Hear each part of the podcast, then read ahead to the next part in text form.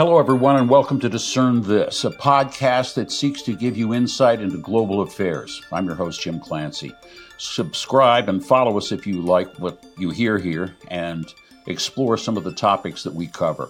In this edition, I'm very pleased to be joined by Ambassador Charles Freeman, who has an illustrious career that spans more than three decades.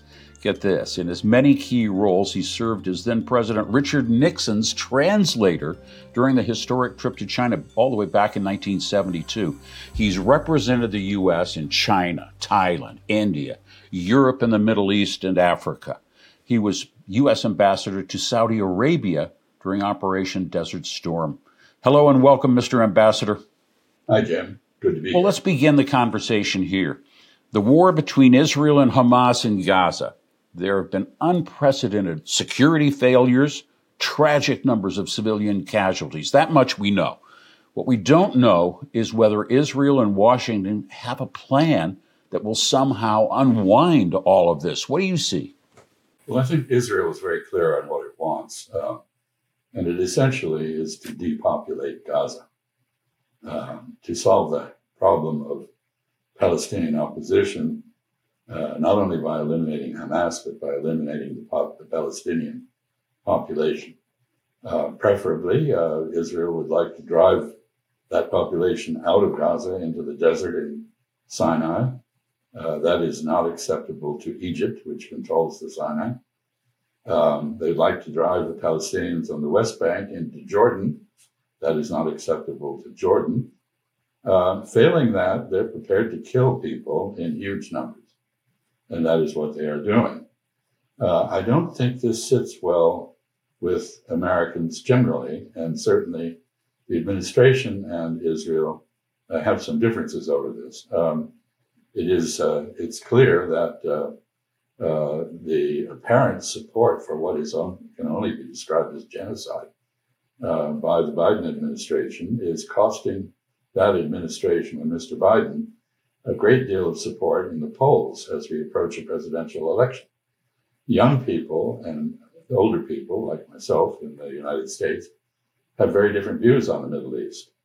Uh, young Democrats are overwhelmingly sympathetic to the Palestinians, uh, and uh, they don't uh, like what they're seeing. So I don't think there is a plan uh, that is coordinated between Israel and the United States.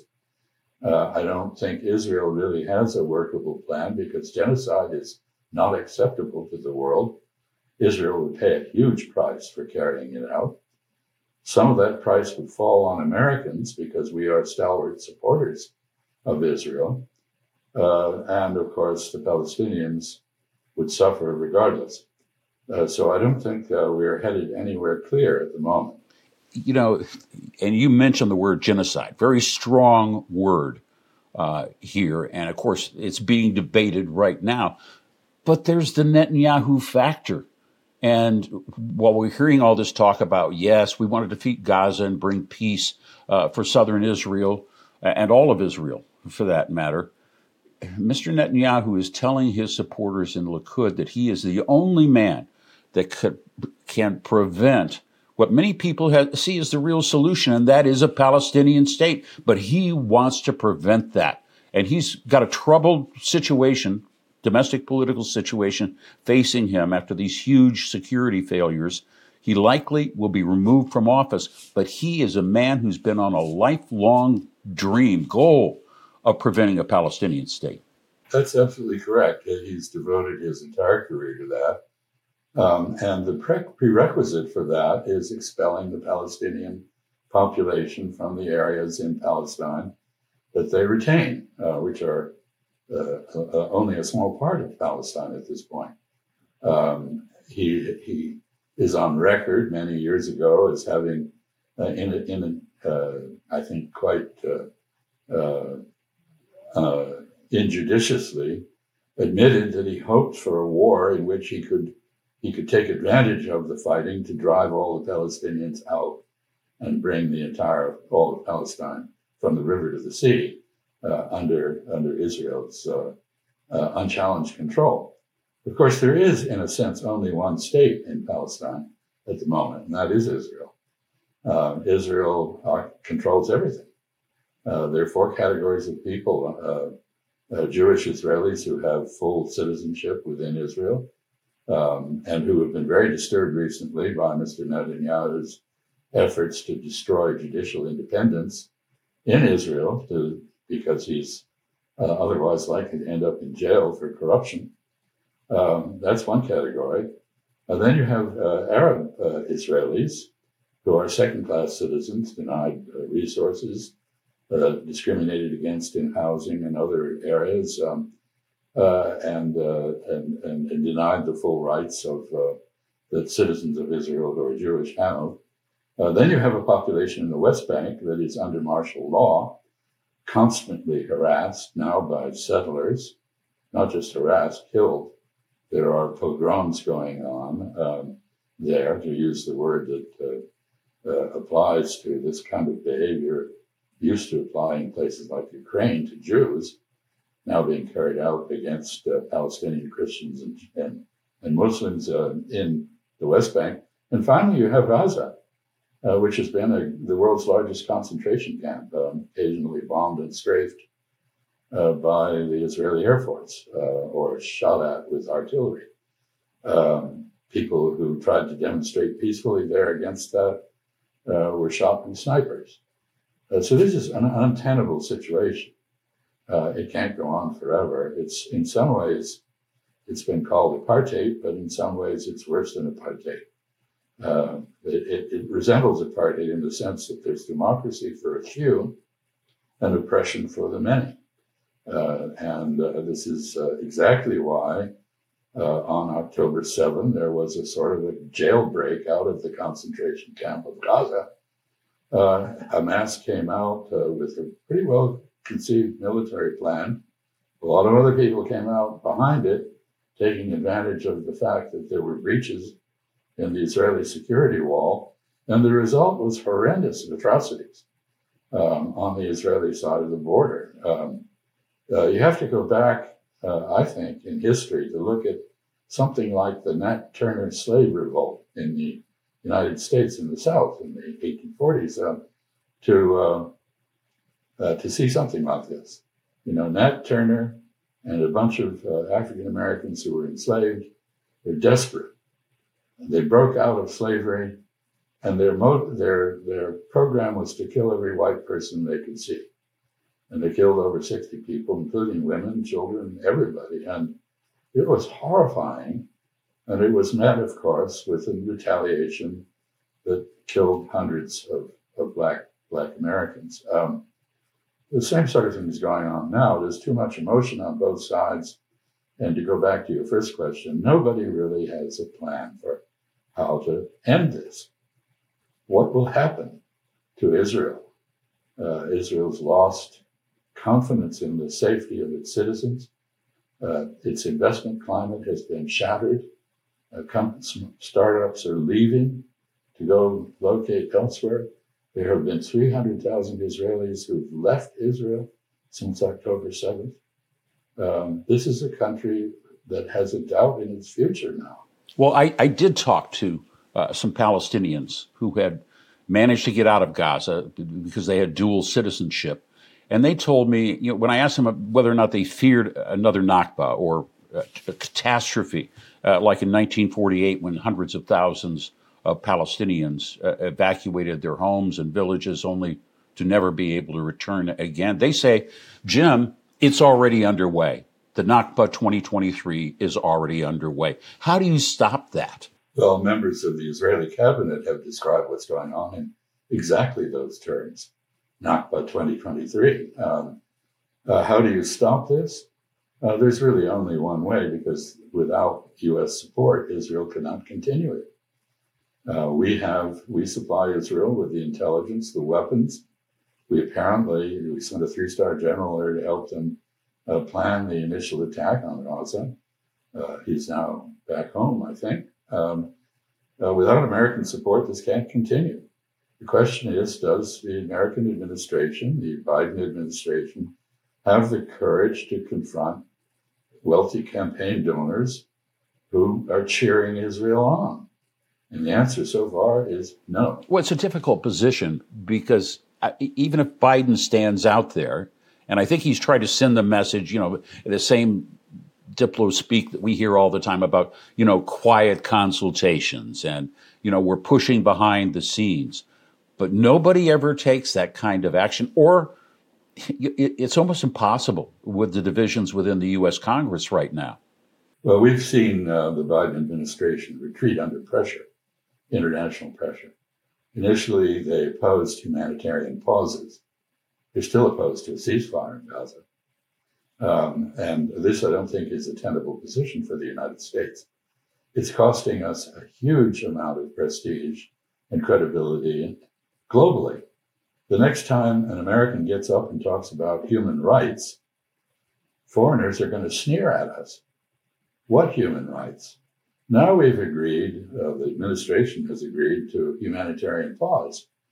Uh, but this is just like saying to someone at Auschwitz on their way to the gas chamber, hey, chill out, have a glass of Kool Aid before you go. It doesn't solve anything. It's just, and, and it just underscores the cruelty of the situation. Uh, so I think uh, we have to consider, we Americans have to consider what our, our own interests are in this. Uh, it's easy to understand the Israeli desire for revenge. It's easy to understand the killing instinct that has gripped what is, after all, the most right wing extreme cabinet in Israel's history, it's easy to understand Mr. Netanyahu's political dilemmas. You know, he was facing a choice between jail uh, and, uh, and, and, and somehow maintaining his stand in office. Now along the war comes, and he's the leader, and he can't go to jail for the time being uh, because Israel is being led by him in this disaster. Well, and that was one of the ways that he was perhaps pushing uh, this whole idea of judicial reform uh, to, you know, have his supporters make the judgment rather than Israel's Supreme Court whether or not he should be prosecuted.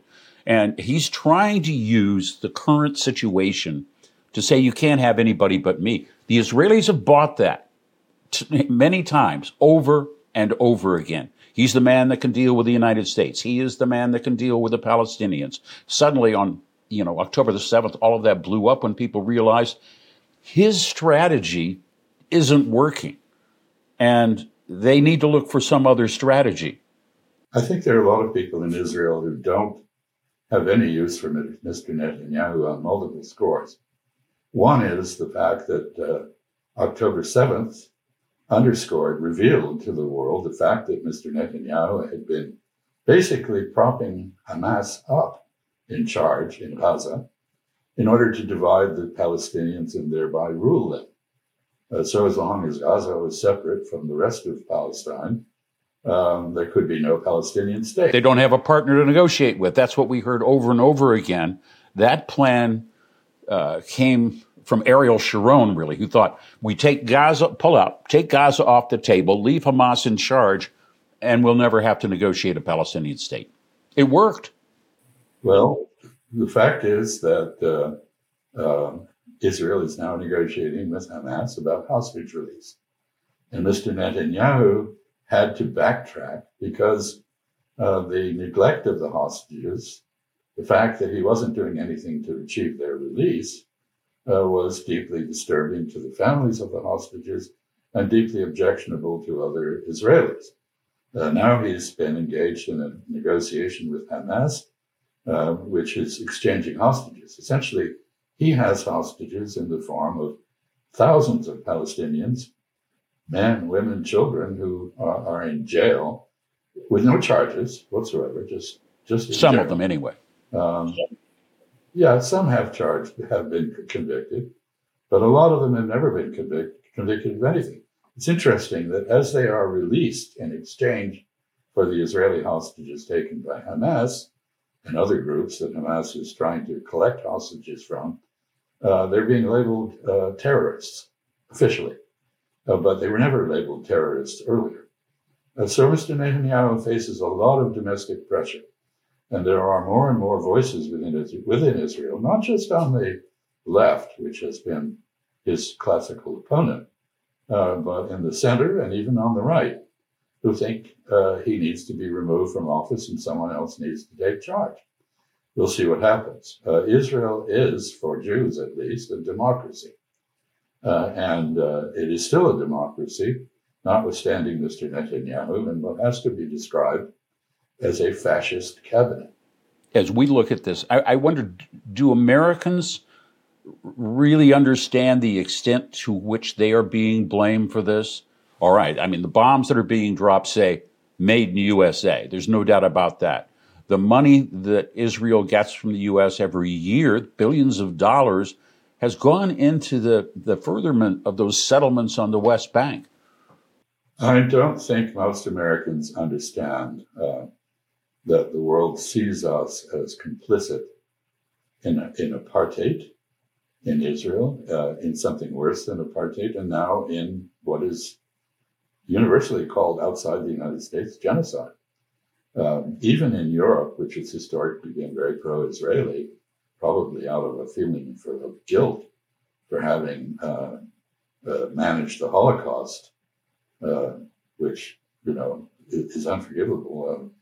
Um, uh, Germany, in particular, is ardently pro Israeli, I think, out of a sense of guilt. Um, uh, even Europe is beginning to uh, use this word genocide in normal conversation about what is happening.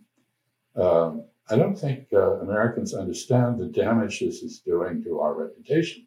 I mentioned uh, the issue of human rights. If you condone, if you are complicit in, if you supply the weapons for it, if you participate in the planning for genocide, you can forget having any credibility on any human rights issue. Uh, that's one thing. Democracy. Uh, we're, we're proud to be a democracy. We've tried to promote democracy since our inception. You know, we began as a shining city on a hill, in the words of uh, John Winthrop, with the eyes of the world on us. And we've been proud to be an example to the world. Uh, whether our democracy is now an example to the world or not is another question. Uh, but what Israel is doing is utterly incompatible with any sense of fairness, justice, or democracy. And we're supporting it. Uh, so we will pay a huge price for this, and it's not just the short term price. Uh, our authority internationally has already been questioned. Much of the world, the global majority, if you will, um, does not stand with us on Ukraine um, and uh, has made that quite clear. They don't accept the Russian argument that, uh, that the invasion of Ukraine was justified. Um, but they do see uh, the United States as having helped to provoke it. Uh, so now uh, we have this issue on top of that. Uh, I think our, our, our, global influence is uh, taking a huge discount. Well, you know, uh, on the Palestinian side, they would say, we're not blind, blue eyed. You're helping Ukraine, but you're not standing up for us, and you never have.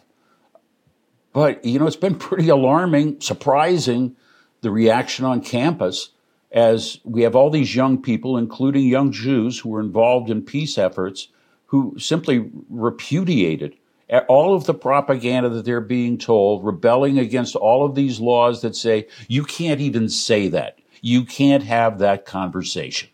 I think one of, I think in a way, uh, one of the most impressive results of this is exactly that, and particularly what I would call the heroism of younger Jews who who are trying to call out Israel on this on this matter.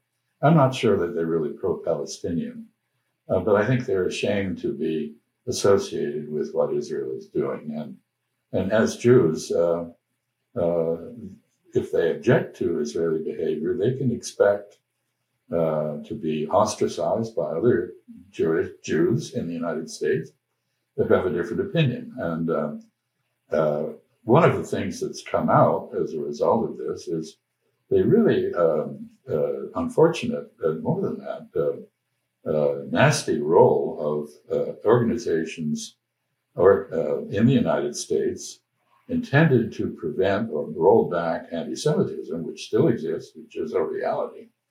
Um, their role in suppressing freedom of speech. we have a First Amendment right to say what we believe. We have a First Amendment right to assemble and petition our government to change its policies.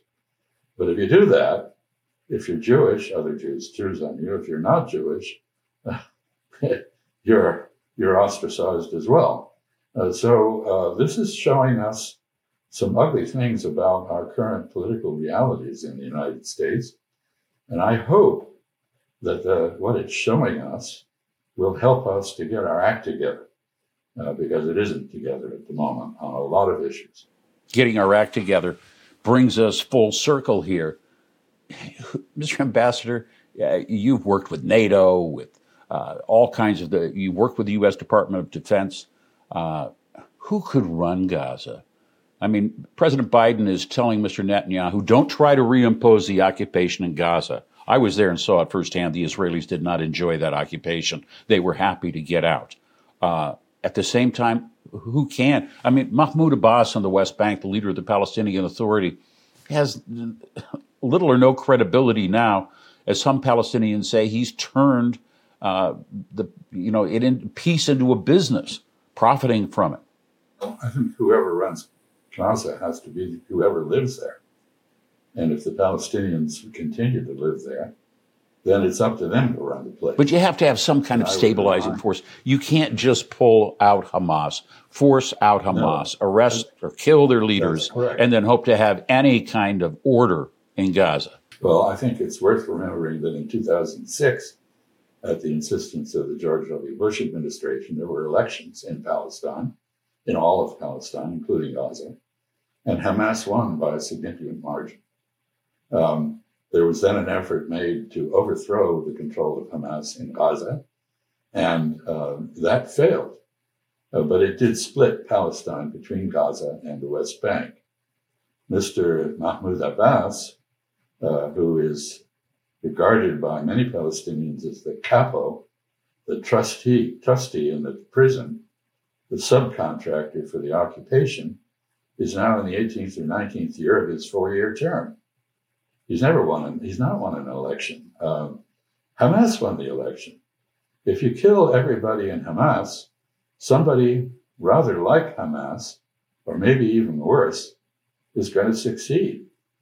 But there's no way you can control Pal- uh, the Palestinians in Gaza if they remain there uh, with an occupation force, a military military force, uh, or uh, supplant their right to self determination of their own government. And what that government will be is important. But we should be talking about a process to allow Palestinians in Gaza to form a government, a democratic process. We should not be talking about something that's not going to happen, namely, the Arab neighbors of Israel cooperate with Israel in imposing some sort of rule in, in Gaza. Well, they've pretty much made it clear they don't want to do that. I have heard uh, some pundits in Israel uh, at the left leaning Haaretz suggest bring in NATO. Let NATO do it. You know a little bit about NATO, Mr. Ambassador. Well, let me say something about NATO. Um, NATO is a defensive uh, alliance. It is intended to defend its members. It is not intended to project power beyond its members, although it ended up doing so as part of the failed pacification effort in Afghanistan. And it did so a la carte in Libya, with disastrous results, which are still going on. There is no real government in Libya, and Libyans are suffering greatly from the anarchy that our intervention imposed. Uh, NATO, whatever, however uh, gullible people in NATO may be, and however much they may wish to follow American leadership, they're not going to follow us into Gaza. Um, I should add that there's very few uh, people in the Arab world who have any use at all for Hamas. Uh, in fact, uh, they dislike Hamas intensely. Uh, they dislike it for several reasons, one of which is rather ironic, and that is Hamas is a democratic political party. It also has armed forces. Uh, but it is a branch of the Muslim Brotherhood which advocates Islam as democracy. The countries that oppose that, whether they are Egypt's uh, General Sisi, who is now president for life, apparently, um, under a military regime, or, or uh, Saudi Arabia, uh, which is now an autocracy under the, the de facto leadership of Crown Prince Mohammed bin Salman, or the UAE, which is also an autocracy, a very adroitly maneuvering one to be sure. Uh, all, none of these, none of these uh, regimes have any use at all for Islamism, which Hamas represents, or democracy, which Hamas also represents. Uh, and so uh, this has caused a, a rift between uh, these countries and Turkey, which is an Islamist democracy. I mean, I'm not a fan of Mr. Erdogan, uh, but he does win elections and he does govern with a parliament. Um, and uh, it is a democracy, not a perfect one. So uh, I think there's more complicated issues here than many wish to imagine. Uh, there's a contradiction between our desire for democracy and our proposals for some kind of military occupation of Gaza. Uh, they don't they don't fit together. You know, you bring up all of these points, and I think one of the key factors, maybe in Hamas's decision uh, to go forward with their, their, their plan for October seventh, was how they were seeing countries like Saudi Arabia being drawn in by the United States and others to normalize relations with Israel. And I don't know what your opinion is on that, but certainly uh, bin Salman is not, MBS is not the, leader that I want to be friends with after the, the butchering of uh, a journalist uh, in his own embassy. Uh, and I, I, look at this and wonder has all of this now been sidetracked? The idea was get around the whole Palestinian problem and just leapfrog it. Pretend like everything's normal and everything's good. Make some money. Well, I, I was a bit skeptical that uh, broad normalization between Saudi Arabia and Israel was ever going to happen. Uh, I think the issue for Hamas uh, was uh, was a little different. That is to say, they the whole purpose of the normalization, from our point of view, and Mr. Netanyahu's, uh, was to set aside the Palestinian issue, forget it, you know, move on. Um, uh, and uh, I can understand why Palestinian nationalists, which Hamas are, uh, would find that uh, totally unacceptable and, and, and why it might provoke them into action, as, as it apparently did. Um, I think the Saudis um, uh, I would say two things about the Saudis and Israel and what they were up to. First of all, the Saudis don't trust the United States anymore to protect them uh, for many reasons. Uh, one of them you mentioned, my friend uh, Jamal Khashoggi's murder in the consulate in Istanbul by, by uh, hit team, obviously under the command of the Crown Prince. Um, this uh, this soured the remaining sweet spots in the U.S. Saudi relationship. Um, and uh, the Saudis had seen the United States, you know, embrace uh, Mubarak, Hosni Mubarak, and then gleefully applaud his overthrow, embrace uh, Mr. Mursi, who succeeded him, who was uh, the Muslim Brotherhood uh, leader, and then applaud his overthrow um, and uh, they don't believe we're, we're, we're going to be prepared to protect them. Um, the final blow in this regard was when uh, the Houthis attacked the uh, Abqaiq uh, facility in the eastern province of Saudi Arabia, the major oil transport center, and we did absolutely nothing. President Trump said, well, it's a Saudi problem, Saudi should take care of it. Uh, where's the protective role? So I think the Saudis feel um, a bit isolated. They want to hold on to whatever relationship with the United States they can. They're busily trying to diversify their relations internationally to include countries like China, India, Russia. And the U.S. doesn't like that. I mean, the uh, U.S. wants to prevent that. We don't like that. We don't like that. And uh, so U.S. Saudi relations are not in great shape. So what did they do?